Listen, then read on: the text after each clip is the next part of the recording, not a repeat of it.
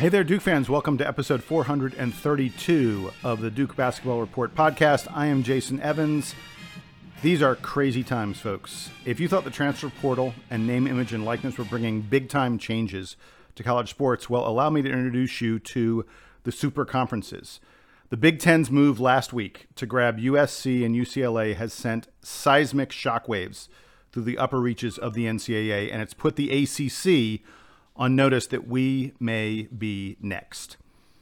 There's talk that UNC, Clemson, Virginia, and who knows who else could be on the move, and Duke, appear, Duke appears to be in play, so to speak. Of course, the ACC's grant of media rights, which is not up until 2036, makes it very difficult for anyone to leave the conference right now. Look, we here at the DBR podcast have gotten tons of emails and messages from those of you who want us to talk about all this, and we're certainly going to very soon but it feels like anything we say right now would be a little more than baseless speculation. I want to add that this stuff is not something where there are sources that can help you out very much. I mean, even if I had a direct line to Jon Scheyer or Mike Elko or Coach K, I wouldn't know very much about this because this is above even their pay grade. The usual folks who give us the lowdown on recruiting or how things are going in practice, they have no clue about what, what's happening with conference affiliation. These discussions involve school presidents, boards of trustees, and maybe athletic directors. It's just not something that we're privy to. Anyway, all that is a long way of saying we won't be discussing the elephant in the room on this edition of the DBR podcast. Instead, we're about to bring you an interview we conducted just a week or two ago with two really fun former Dukies, Ryan Kelly and his brother Sean Kelly. These are two guys who each have a national championship ring on their fingers from the 2010 and 2015 teams.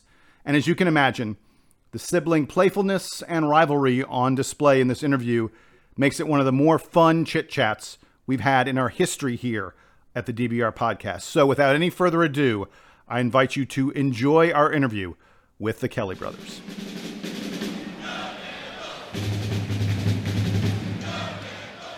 All right, Duke fans, we have a very special treat for you today. Uh, this is not the first time that we have talked to uh, former members of the Brotherhood, former Duke men's basketball players. Uh, but today we are talking to a pair of brothers.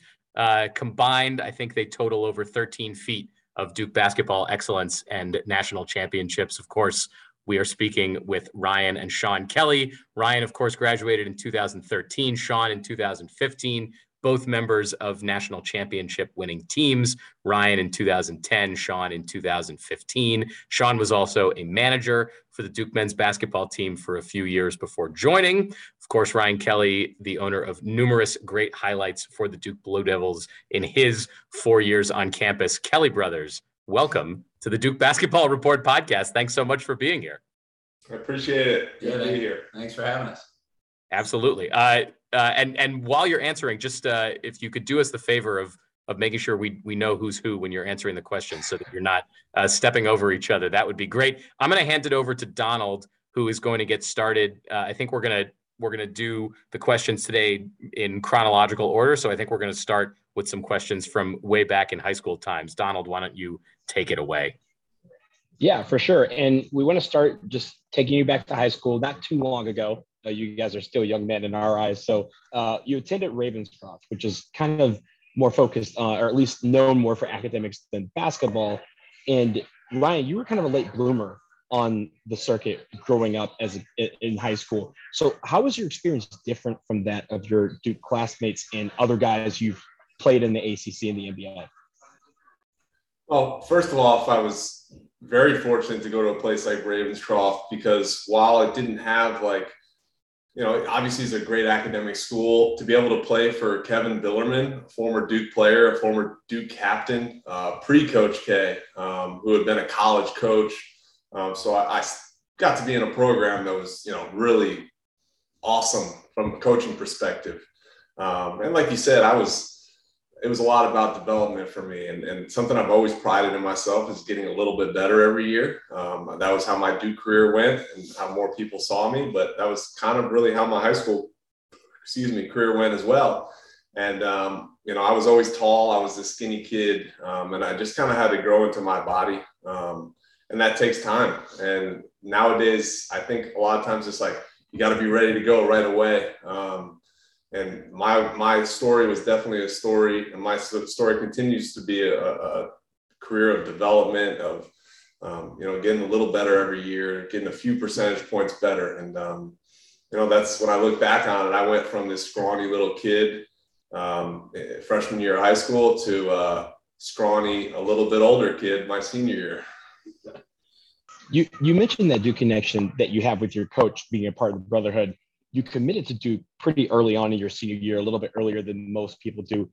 Did that help in your process, and just what made you feel so confident about knowing that Duke was the place for you? Honestly, at the time, it didn't. You know, we grew up in North Carolina and Raleigh for most of our life after moving from New York, and my mom was the principal of the elementary school at Ravenscroft, and then eventually the head of the entire school. And um, you know, we come down into ACC country. Everybody has a favorite team, and um, thankfully, some parents would often give my mom a couple tickets on like a Wednesday night game or something like that, and say, you know, we can't make it. You can go. Um, so I, we always said we're fans of whoever gives us some tickets. So we would, you know, we'd go to NC State, a Wake Forest, UNC, a Duke game. Um, but also that was awesome to be able to just experience all of that. Um, and then when it came time to being recruited by some awesome schools that were a great match academically and with basketball, um, my coach Kevin Billerman, he was not pushy in that sense at all. Um, he was. I, I, took all my official visits. Um, I, I, met some awesome people as players, coaches, um, and honestly, I, I always tell the story it really was like a gut feeling. And I always made sure when I went on my visits, I, I played pickup with the team. I don't even know if you can do that now or not. I don't know what the rules are. But back then, I would play pickup with the team wherever I made my visit. And most places I went, the, the team clearly have been told by the coach, like, get Ryan the ball, make sure he gets shots, make him feel good. And I went to Duke and it was as if I was already on the roster and I was coming for somebody's spot, so they weren't going to let me have it. Um, and uh, John and Nolan at one point got into a shoving match. I'm like, whoa, like I, you know. uh, but but I appreciated the, the competitiveness and the the drive, and I you know felt camaraderie in that, and that was honestly that was a big like gut reason that I ended up going to Duke. Hey, wait, let me jump in really quick and ask Ryan, when you came to Duke and you played in that pickup game where it was really intense, who who was the guy who was like the most crazy of anybody out there? Well, the thing I remember the most is John and Nolan were on opposite teams and on a game point, you know, one of those this is a foul, not a foul things. And uh, my parents were sitting there watching and they're like, you know, they're best of buddies, but they're like, you know, yelling at each other. No, that's not a foul. and I'm this, you know, high school kid. And I'm like, whoa, like this is another world. Uh, but I, I, that I clearly remember. Um, that that stuck with me for sure. And real quick, you mentioned that you guys were fans of whoever tickets you had at the moment, right? You, you got to experience that living in Tobacco Road. Did that add a little bit to maybe the pressure of going to Duke, or at least choosing Duke?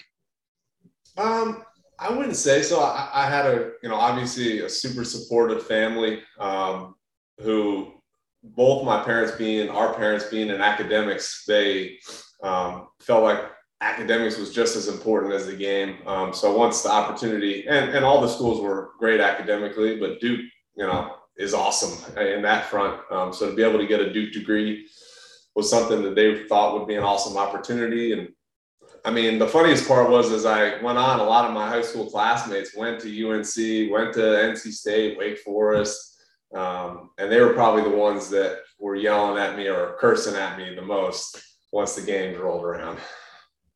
So I want to talk a little bit about Sean as well. Uh, Sean was not, if I'm reading correctly, uh, Sean was not on the basketball team in high school, but played a lot of baseball. Presumably, given that you did eventually walk on to the Duke basketball team, uh, which is no joke of an accomplishment in and of itself, uh, did you guys get to play pickup against each other at all in high school? I figure that Ryan had a bit of a size advantage, but that uh, the competition might have been fierce nonetheless. Yeah, we did. Um, we did some open gyms. I, I was very non-committal in high school to really anything. Um, and so I flip flop between identifying as just a baseball player and also a basketball player. Um, at that point, the program was good enough that if you weren't all in, you weren't going to make the team. Um, and so I was at, uh, in fact, this is a fun story. I was at pickup one time with Ryan, and I, I can't exactly remember the sequence, but I was in the post and he was on the wing, and there were some college coaches there. And you fed me in the post, and I think I kicked it back out, and he hit a three. And um, one of the college coaches that was recruiting him at the time, an assistant, wrote us both letters, separate letters, you know, because they want to feel, you know, they want little brother to feel engaged too. And uh, and made mention of the fact that it seemed silly that the six eleven guy was post feed in the at time six foot guy, and that we had a flip flop. But um, we did play play a little bit together. To to add to that story, we grew up our whole life playing two on two with two of our best friends. Actually, my high school coach's two sons, Kevin Billerman's two sons, who are two of our best friends. Literally our whole life, going to the gym, playing two on two uh, to 100 full court, um, which often ended in a wrestling match. Um, but yeah, we, we played a lot of lot of basketball together. Yeah, two we, on two full court uh, to 100 sounds like it should end in everybody falling over dead at the end of the game. You'd be surprised. That was every manager pickup basketball game for three years for me. We're, we're going to come back and, and, and talk about the, the Duke managers in a minute. I want to pivot uh, now to, to talk about uh, both of your times at Duke, but I guess we'll start with Ryan since he was since he was there before Sean was.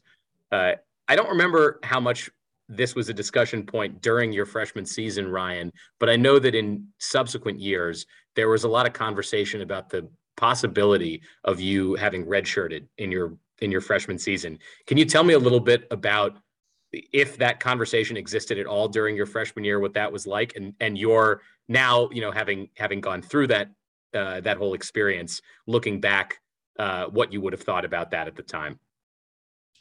Yeah, so it never was a conversation with me. Um, who knows if my parents had that conversation uh, with coach or anything like that. Um, in, in, retrospect, I was not physically ready when I came to Duke.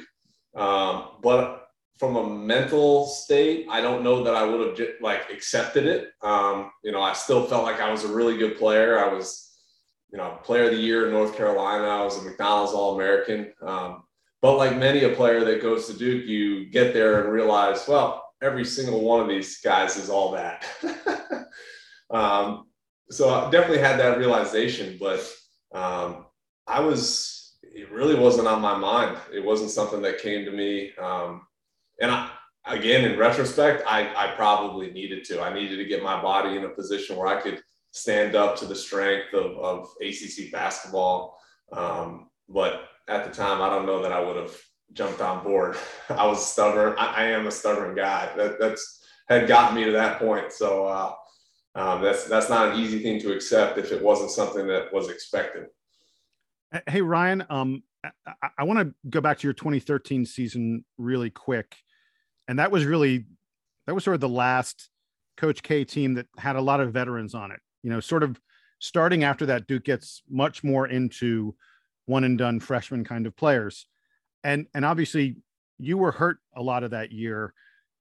How much do you think your injury affected that team's chance to to to win another nat I mean, I know you won a national title in 2010. You didn't play a, as big a role, obviously, on that team as you did later on in your career. But I, you know, I think a lot of folks feel like that 2013 team was robbed of some things when when you went down and it, it hurt some chemistry. Just talk us through that a bit. Yeah, I mean, the NCAA tournament is so unpredictable. Um, but we certainly would have had a chance. Uh, you know, when I broke my foot, that was the second time I had broken my foot. Um, half, you know, beginning of January of that year, um, and I had been playing really well. I started the ACC off really well. Um, feel like it might have been against Clemson when I broke my foot, um, and I believe I no, I'm not even, it's just wild. At that point, I think I outscored Clemson at half myself. I had like 17 or 19 points and we held them to like 15 or something. But I was playing really well and I broke my foot right before half.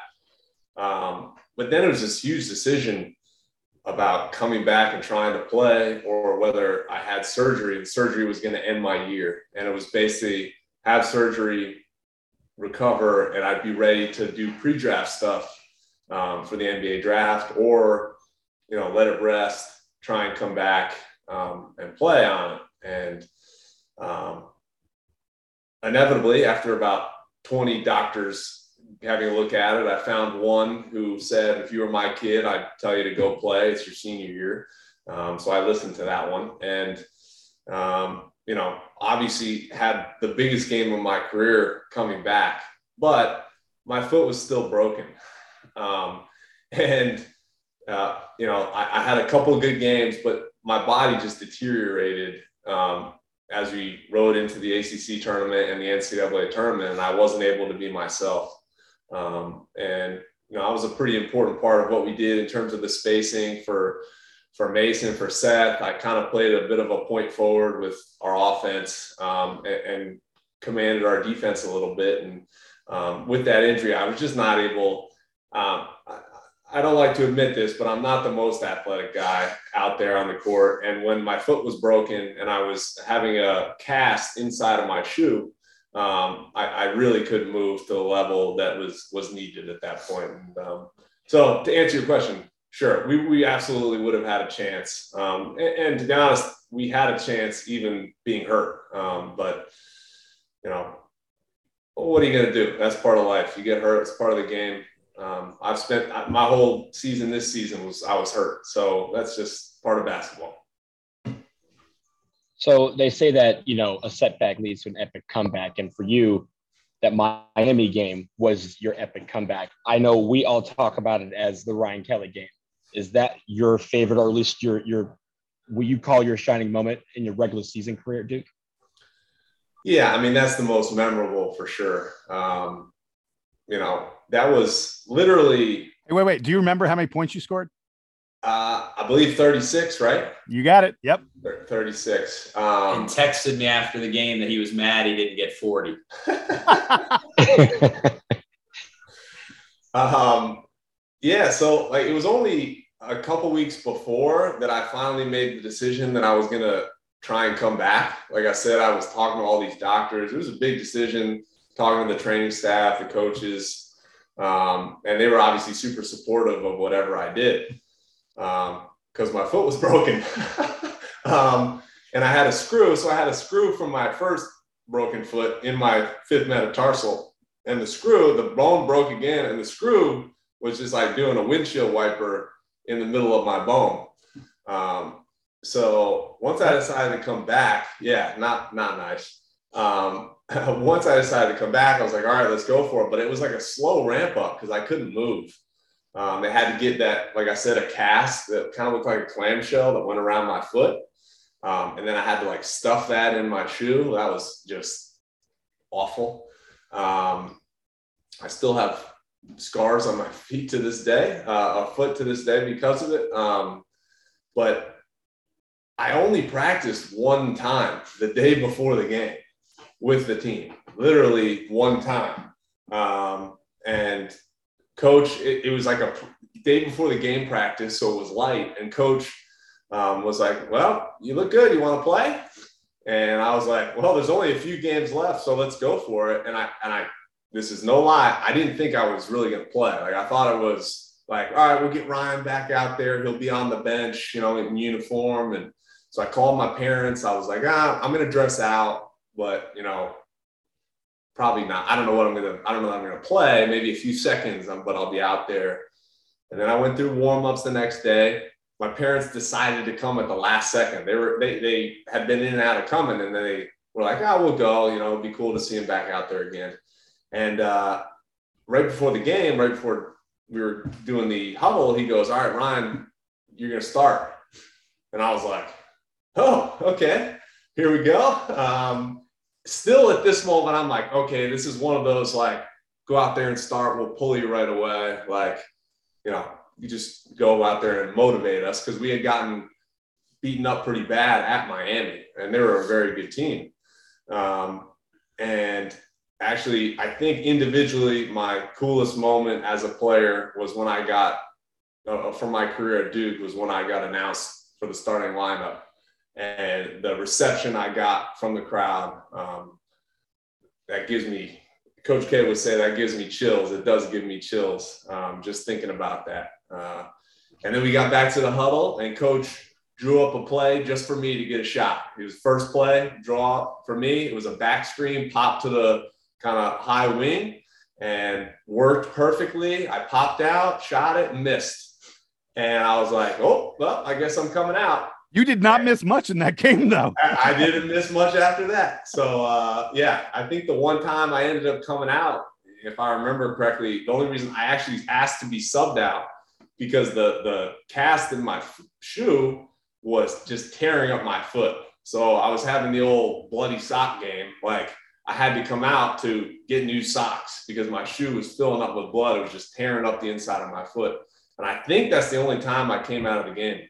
Um, so yeah, that was a, that was a pretty cool, obviously memory to have. And, and my son now, he's old enough that he loves. Sorry, I'm going for a while, but my son now um, is old enough that he loves basketball. He's at basketball camp this week actually, and uh, at Ravenscroft. But he he loves watching the video that Duke put out where I'm coming back from my injury and like on YouTube or whatever. He loves seeing that now. Um, so that's pretty cool to be able to show him that story and have that history. You hitting that shot, that three pointer, then turning to the bench and yelling, I still got it. Like that's Duke lore right there. Like everyone remembers what that felt like. And if you were at the game, you just remember, oh, well, we're, we're about to win this one. This is a wrap. Like you kind of felt like nothing was going wrong that night. And that Miami think, team was really good. They were top five in the country. They were really good. They only had two ACC losses. That was one of them. Yeah, they were they were number two in the country, I believe, when we played on uh, like ESPN Bowl or something. And uh, I honestly think I was yelling that probably at myself more than anything else. I don't think I, I was trying to convince anybody but myself that I still had it. Uh, you know, I, I think that's probably what it is, and and the trying to keep the pain out of my mind. All right, can we now that we've we've gotten through all the uh, all the gruesome details of the injury and the recovery, can we bring uh, Sean into the conversation? I, I want to know. Uh, I guess we're we're going back in the timeline pre 2013. Sean, uh, how did you decide to to follow Ryan to Duke? What was that process like? Because I, as someone who also has an older brother, um, there was nothing that seemed le- less appealing to me than going to college with my brother. Yeah. Um, well, we, we were always close in high school. We, we each kind of had our own thing. And so it, it never felt like I didn't have space to be myself in high school. So that wasn't a huge concern for me. Um, what I was navigating was trying to decide um, between trying to play division three baseball um, trying to go to like a state school, like an NC State or a Carolina, just for financial reasons, just as much as academic. Um, or I also applied to the Coast Guard Academy um, with, uh, you know, I had seen the movie The Guardian. I don't know if you've seen it with Ashton Kutcher, but I was dead set on being Ashton Kutcher. Um, and so I went and visited Coast Guard Academy in New London, Connecticut, met with their baseball coach, the first thing he asked me was, Did you watch The Guardian?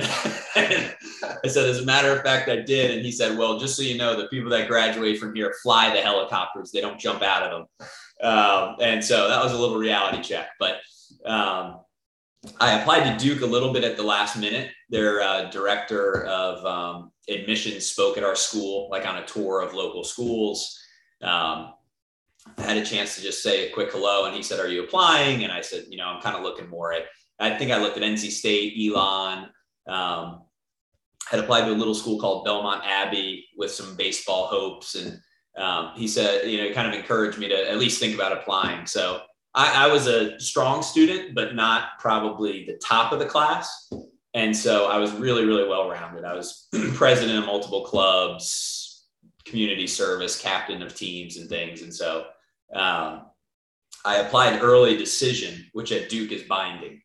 So if, if you're accepted, you're you're accepting your enrollment. And so I did that very much so that I could just know that I did or didn't get in. It was clearly the best academic option. So it was more just about, well, if I'm disappointed, I just want to know. I don't want to wait until March to, to be let down.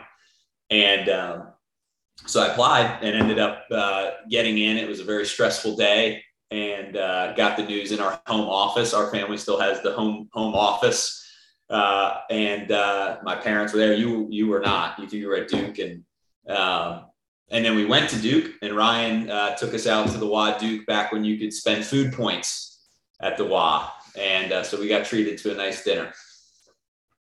And how did you decide then to uh, to be sitting on the bench grabbing all of Ryan's dirty towels for three years? Well, actually, he suggested that I don't. Um, I had a roommate. His name was Ian McKiernan. And he was also a manager, and we roomed together because we had a mutual interest in playing pickup basketball every day.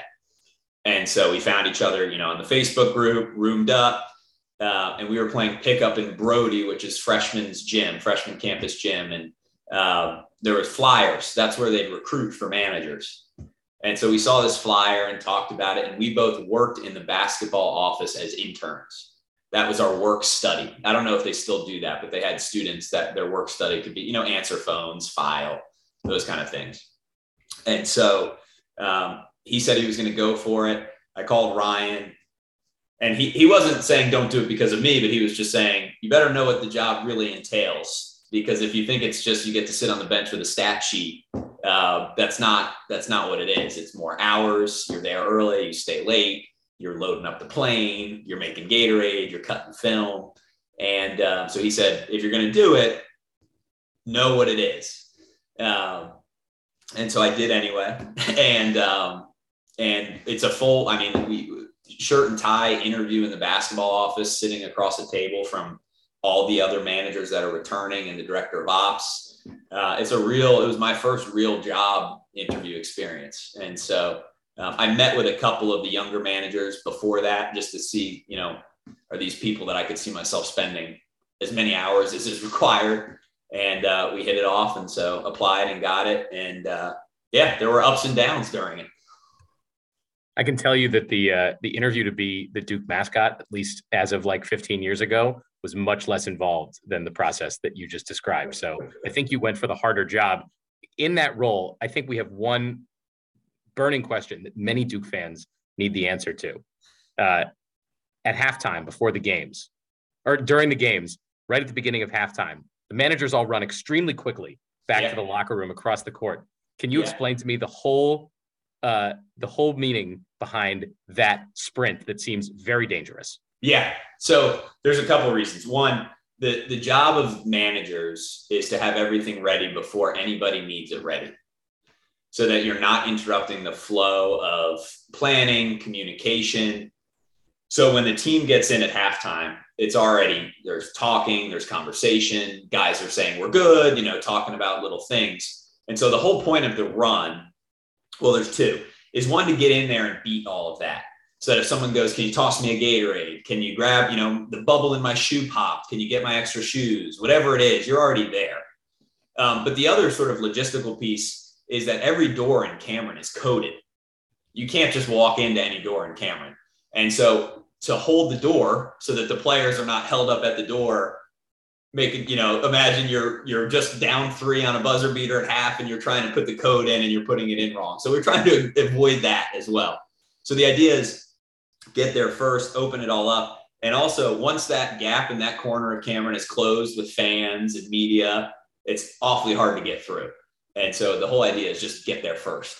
Got it. All right. I, I wait, wait, like wait. To... hold on, hold on. Yes. I, I have to ask. Did anyone ever run in? Did any of the managers ever collide with anybody? Because it looks like, I mean, like it's something at a Top Gun. They are moving so fast. it's come close. Uh, I I don't recall anyone in my time doing it, but it's gotten close because at this time when I was a manager, it's since changed. We wore dress shoes, so they now they've switched to black Nike sneakers. But when we were there, we had these dress shoes. So imagine you're trying to sprint across a gym floor in loafers. Oh my god! In loafers that scuff the floor when you're wiping the sweat. It was it was a recipe for disaster. Uh, luckily, I don't think it ever struck.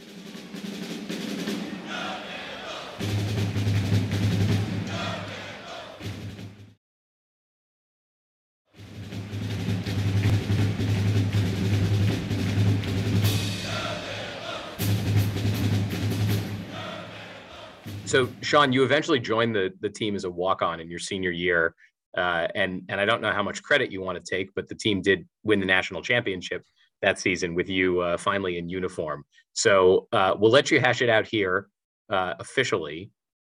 Which of the championship teams that you two played on uh, was the better one between 2010 and 2015? I've heard this argument before, not between us. We haven't had Well- this argument. Well, well, Matt, well, you will. You have to have this argument. I, I don't care what anyone else says. This is the this is the official Kelly family take on on this question. I have a hard time seeing anybody stop Jahlil Okafor, even Zoobs. I, I see uh, quite a bit of veteran leadership on our squad um, that have been through it. And obviously, it's hard to argue between national championship teams. We both won it all. Um, you know, we were still in a time where a lot of veteran teams out there, and we had to fight through a lot of veteran teams. You were going through some younger teams, some guys who hadn't been there as much. Wisconsin? Yeah, yeah. Come on. Had Frank Kaminsky, Sam Dekker, Koenig? No. Come on. Um, Um, I would say that people forget how veteran laden the 2015 team was. Quinn Cook was phenomenal. I will continue to sing his praises till the day that I die. Uh, Matt Jones and Amile Jefferson were phenomenal, phenomenal leaders that also contributed on the court. That's a really important balance. Um, Marshall Plumlee came on during the season. Those were our four kind of vets with our four freshmen because that was the eight is enough team. And so, And you. and me, and me, just making sprint times. Okay, so uh, Ryan, I do want to. I'm sorry, Sean. I do want to ask one more question about your specifically your time at Duke, and then I want to get to some stuff about what you guys have been doing since then. But um, you in your Duke career as a as a player attempted one shot, I believe it was a three pointer.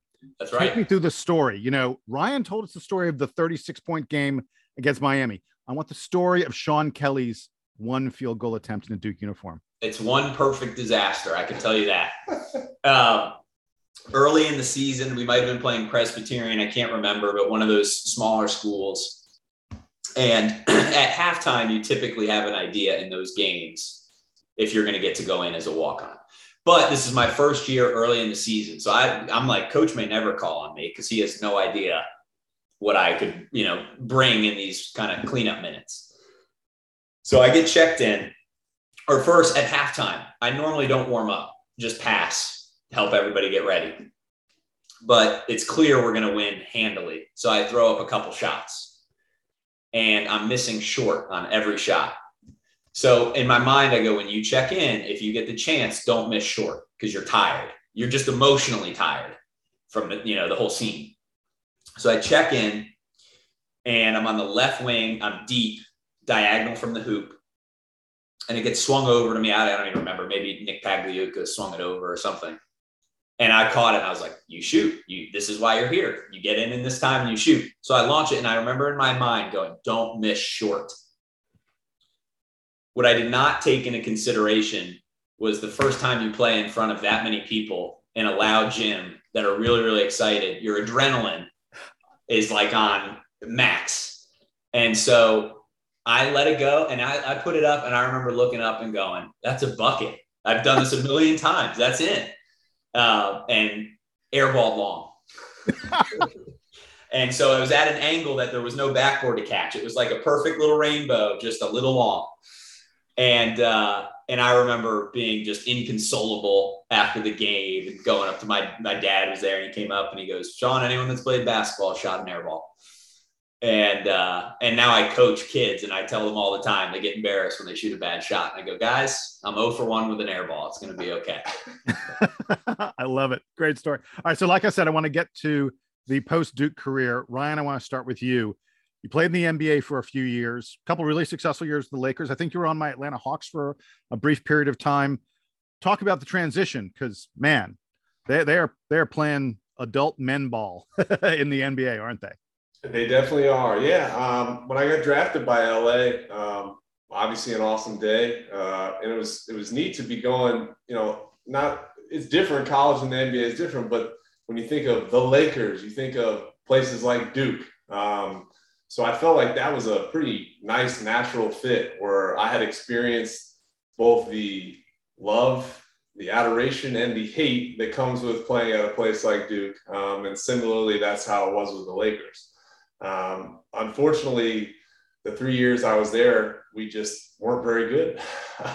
um, you know, I, I, went to a team uh, with Mike D'Antoni that was an awesome fit for me. Um, you know, kind of had the first month or two where I wasn't playing a ton, and then he was very clear, like we're going to start playing you in December. Um, you know, got around Christmas time, started playing, and had a pretty good rookie year where I shot it decently well, and um, you know, felt like I could have a career and signed a two-year deal to come back. And then they made a change in coach um, uh, to completely different style, which is part of the game. Um, and kind of transitioned to at the time my second year i actually started a lot of games for us um, but at 6'11 i started as small forward um, just because it was what we needed and i remember seeing it it's not really a stat but a compilation of numbers that were you know they had like the average height for each position the, the range of the normal you know height for each position in the nba that played significant minutes and there were there were two outliers for small forward minutes um, one was myself, and the other was Kevin Durant. And I was like, oh, I think I'm pretty good, but um, I, you know, there aren't many people in the world that have ever been Kevin Durant. Um, so I wasn't in a great spot. Uh, but as my dad would always say, uh, he says to this day to us, producer perish. Um, so I, I, didn't play well enough to, to keep that going um, and kind of had to make the transition on to, to playing overseas, which I continue to do. Yeah, and take me through just really quickly a little bit of what your overseas career has been like. You're you're in Japan now, is that correct? I am, yeah. Um, I, I, spent a year in Spain in the ACB on a team called Real Betis. Um, the ACB outside of the NBA for a country league is about as good as it gets. Um, you know, obviously there's Euro League, the compilation of multiple countries, but just from a countries league, um, the ACB is is right below or, or, below the NBA. I think as that next level, and uh, I personally played decently well. I was one of the leading scorers in the league, but my team did not do well. Um, and uh, overseas, that tends to be um, really the end all be all. And when I went there, the goal was to get back to the NBA. It was not to stay in Europe. Um, so my team did not do well enough that I was going to have an opportunity to come back to the States. Um, and, and I had played periodically in the, the D League at the time, the G League now, and, and statistically done very well. So I, I didn't want to, you know, try and grind it out there after I had put up really good numbers doing that already. That wasn't going to be the difference maker for me.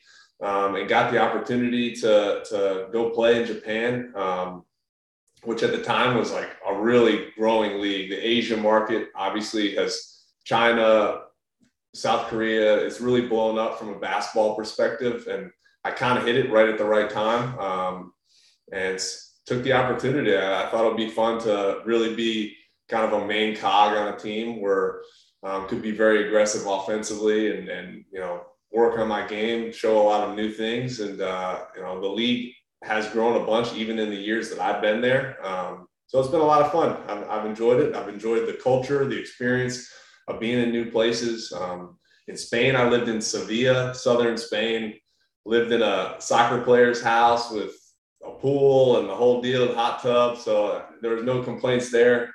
Um, and awesome to, to live and play right in Tokyo, um, play in Shibuya in Tokyo, right in the heart of Tokyo. So pretty cool, um, pretty cool experience for me, for my family, my kids. Um, so and get to play the game that I love and do pretty well doing it. So it's been fun. Have you thought at all about what comes after basketball? I mean, I know you're you're not exactly close to winding down yet, but have you thought about you know that phase of your life? Yeah, you know, I, I always say that you know I've been very fortunate and blessed to come from an awesome family um, with two awesome parents, um, brother, sister, to have graduated from Duke with a degree in public policy and certificate of management, uh, management studies, marketing and management studies. Um, I've always known that I've been very blessed and, and I've never fully wanted to think about what's next, only because I know a lot of guys don't have all that stuff, right? They have to be all in on the game. Um, it's it's their livelihood. Um, but as I've started to get older, hitting 31, you have to start thinking about that. Um, not that that's old, but just you know, towards that middle late part of your career as a basketball player, hopefully. Um, and so, yeah, beginning stages of starting to figure that out. Um, I won't leave anything. Uh, I won't. I won't say anything too. But any of you Duke fans, you're more than welcome to DM me and uh, give me a really great high-paying job if you like. hey, Sean, how about you? What what what's your Duke career been? I, I think you're following your parents' footsteps, and you're an educator, right? That's right. Um, the first thing I did out of college was went to a place called Creative Artists Agency out in Los Angeles. I did the mailroom grind and worked for their head of baseball for just under a year. Yeah, they're uh, huge. Got, they're they're they're like the one of the biggest agencies out there. Yeah. Yeah, yeah. And I got that experience. I loved it. Uh, also, I had aspirations of being Ari Gold from Entourage. Uh, and then when I went and lived it, I realized that it maybe wasn't totally aligned with my family goals. And um, so I jumped over into education. I worked at a school in Santa Monica for two years. Came back to Durham, worked in a startup uh, for, with another Duke founder, a four-time like All-American field hockey player. Um, she still runs her company in Durham, and then um, jumped over to a place here in Raleigh uh, for three years. And actually, today uh, was my first day back at Ravenscroft. So uh, it's come full circle. I'm wrapping up a master's degree right now up at Penn in educational leadership, and um, kind of fully all in on education. And guys, before we we wrap up with our uh, traditional Coach K story question that we ask of of all the former players that come on, um, I did want to know just for for both of you, uh, which guys who you you played with at Duke uh, are you sort of still in touch with, whether that's in pickup games or just sort of keeping up with their post basketball careers? We'll have the same for one at least. Uh, yeah, I, Andre Dawkins. Uh, we were both in each other's weddings. Um, you know, he's one of my best friends. Uh, I won't, you know, everybody listen to this podcast. You can always listen to Andre's pod as well. It's not one or the other. You, you can listen. We we pod. we are we're we're supporters of the whole Duke basketball podcast family. If that's Andre Dawkins, Sheldon Williams, JJ Redick. Uh, it's you know if you got a Duke degree and you like basketball, it seems like you have a podcast these days. Yeah. So. it's true. I'll have one next. Don't worry. Everyone, we laugh, but when I when I graduated, there was an old NCAA commercial that says 99% of athletes go pro in something other than sports. The year I left Duke, I was the only one who went pro in something other than sports. Um, everyone went to the NBA, even uh, uh, the one and duns and Quinn. And um, so our lifestyles were very different, as you might imagine. Um, but when guys came through LA, I try to see them if they played the Lakers. Um, and now I go back to K Academy every year, and that's like a great check-in. I saw Quinn this year. I saw him at a game this year. Quinn is by far just the guy that I give the most credit to, sort of giving me a shot to to be on that team and help me get there physically. Um, I check in with Matt Jones from time to time. Marshall and I recently just connected on LinkedIn because he's headed to Harvard Business School, which I shouldn't be surprised, but I'm super proud of him. And um, so, you know, regularly, probably, you know, it's not a weekly phone call or anything like that, but we we stay in touch, especially with social media now. That's made it a lot easier. All right, guys, it's time to wrap it up, and and this is how we wrap up all our interviews with uh, with former Duke players.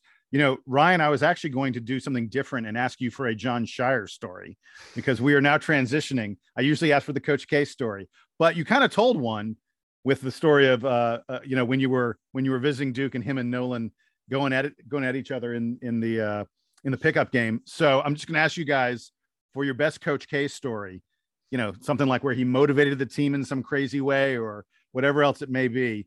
Uh, I, I tell you what, Sean, why don't you go first? Yeah, I'll, I'll give you I'll give you kind of two quick ones. Um, the first was when I made the team. It was basically I was told that I made the team, and then it was like you're playing pickup the next day. It was a very short transition, and so early on, um, I was the tenth man.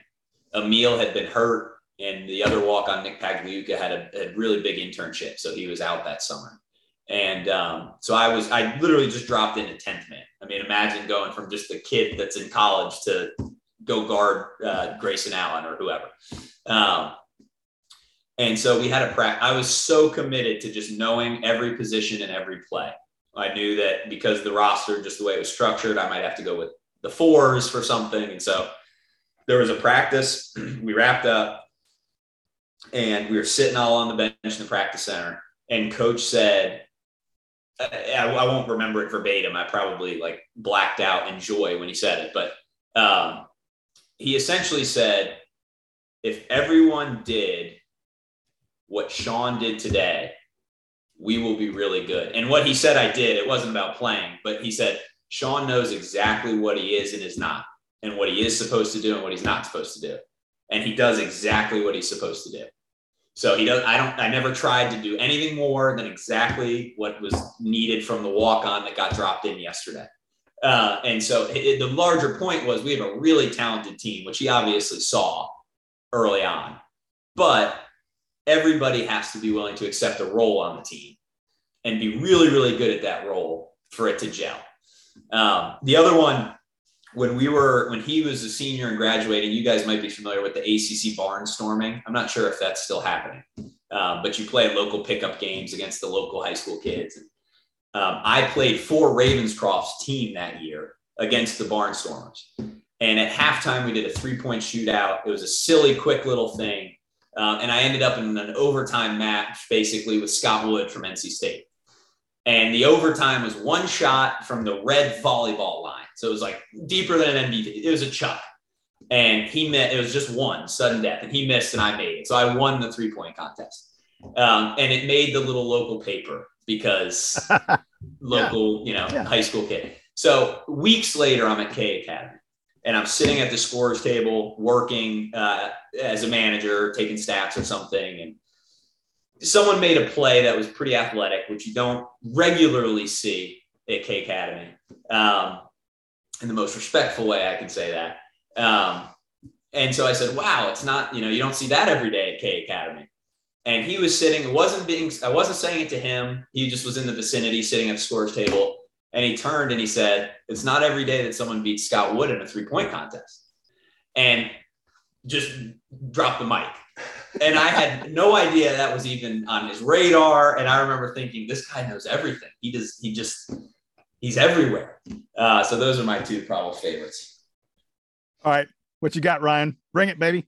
Yeah, I'll give two. I mean, just I know we brought up this Miami game a few times, but just the soundbite of or seeing in the video him saying, you know, that was I think he might at the time. He, was probably being a little nice, but I think at the time he said it was the greatest performance in Cameron or one of the greatest performances in Cameron's history.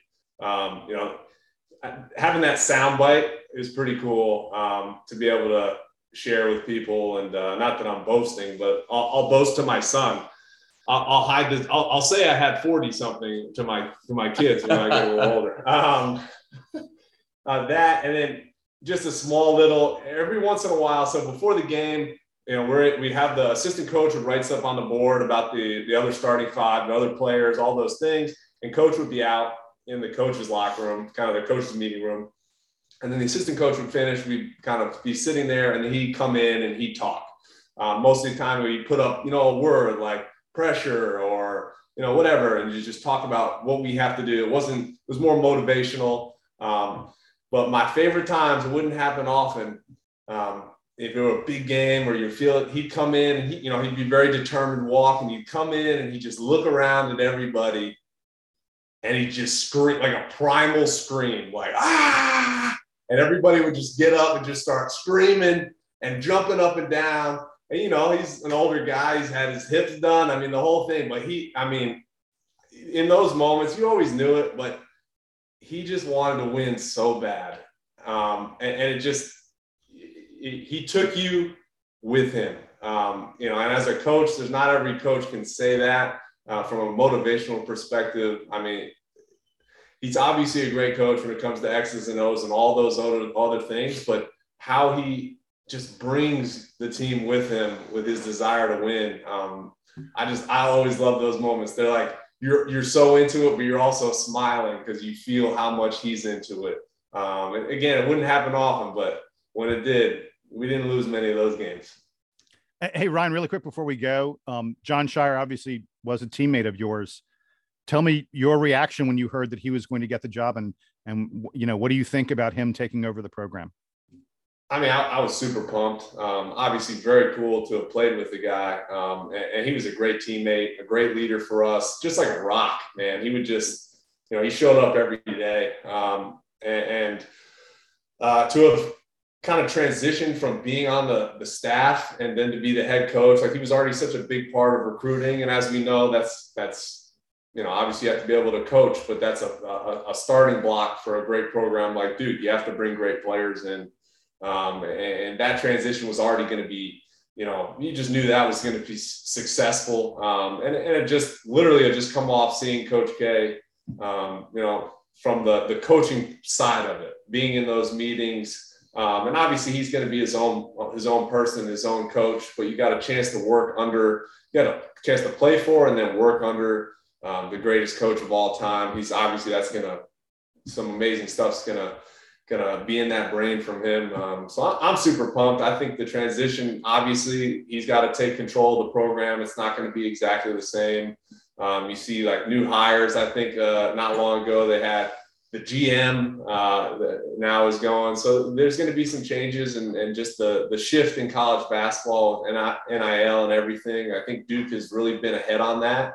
And with Jon being a younger coach, um, somebody who's not so far removed from having played, um, I think he's he's really accepting and, and, growing fast with that as it grows. Um, so so I'm excited for him. Um, you know, obviously, if you have a, a third or a fourth or whatever of Coach K's career, you're a Hall of Famer. Um, you know, so uh, obviously, as as just fans, there's high expectations, but you know, you know, he's he's going to do great um, in the short term and the long term.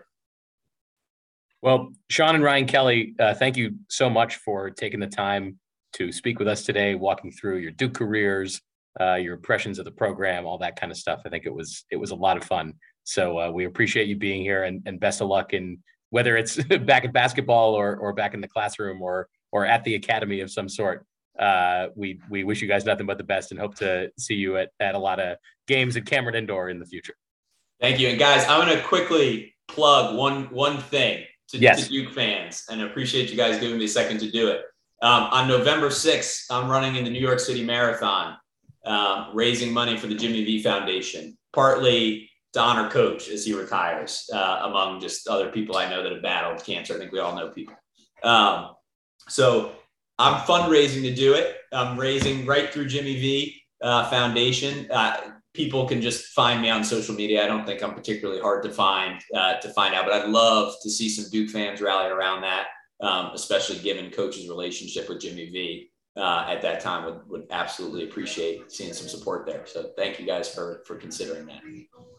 And for people out there, we will include that in the show notes as well. So whenever people get this episode, you can click right there and go straight to that webpage. That's going to be awesome. Looking forward to a. I mean, I, I've done a half marathon before.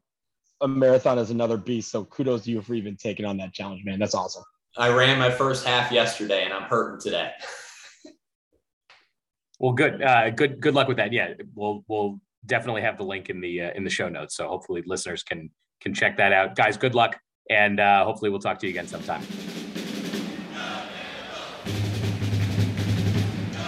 Okay, that's going to do it for episode 432 of the DBR podcast. We'll be back very soon to talk more about everything happening in Duke sports. By the way, we want your emails. Send us questions, comments, all that jazz, and maybe we will read it on the show. DBR podcast at gmail.com. That's how you reach us. For Donald and Sam, I am Jason Evans, and now it is time for the Duke Band to play us out and take us home.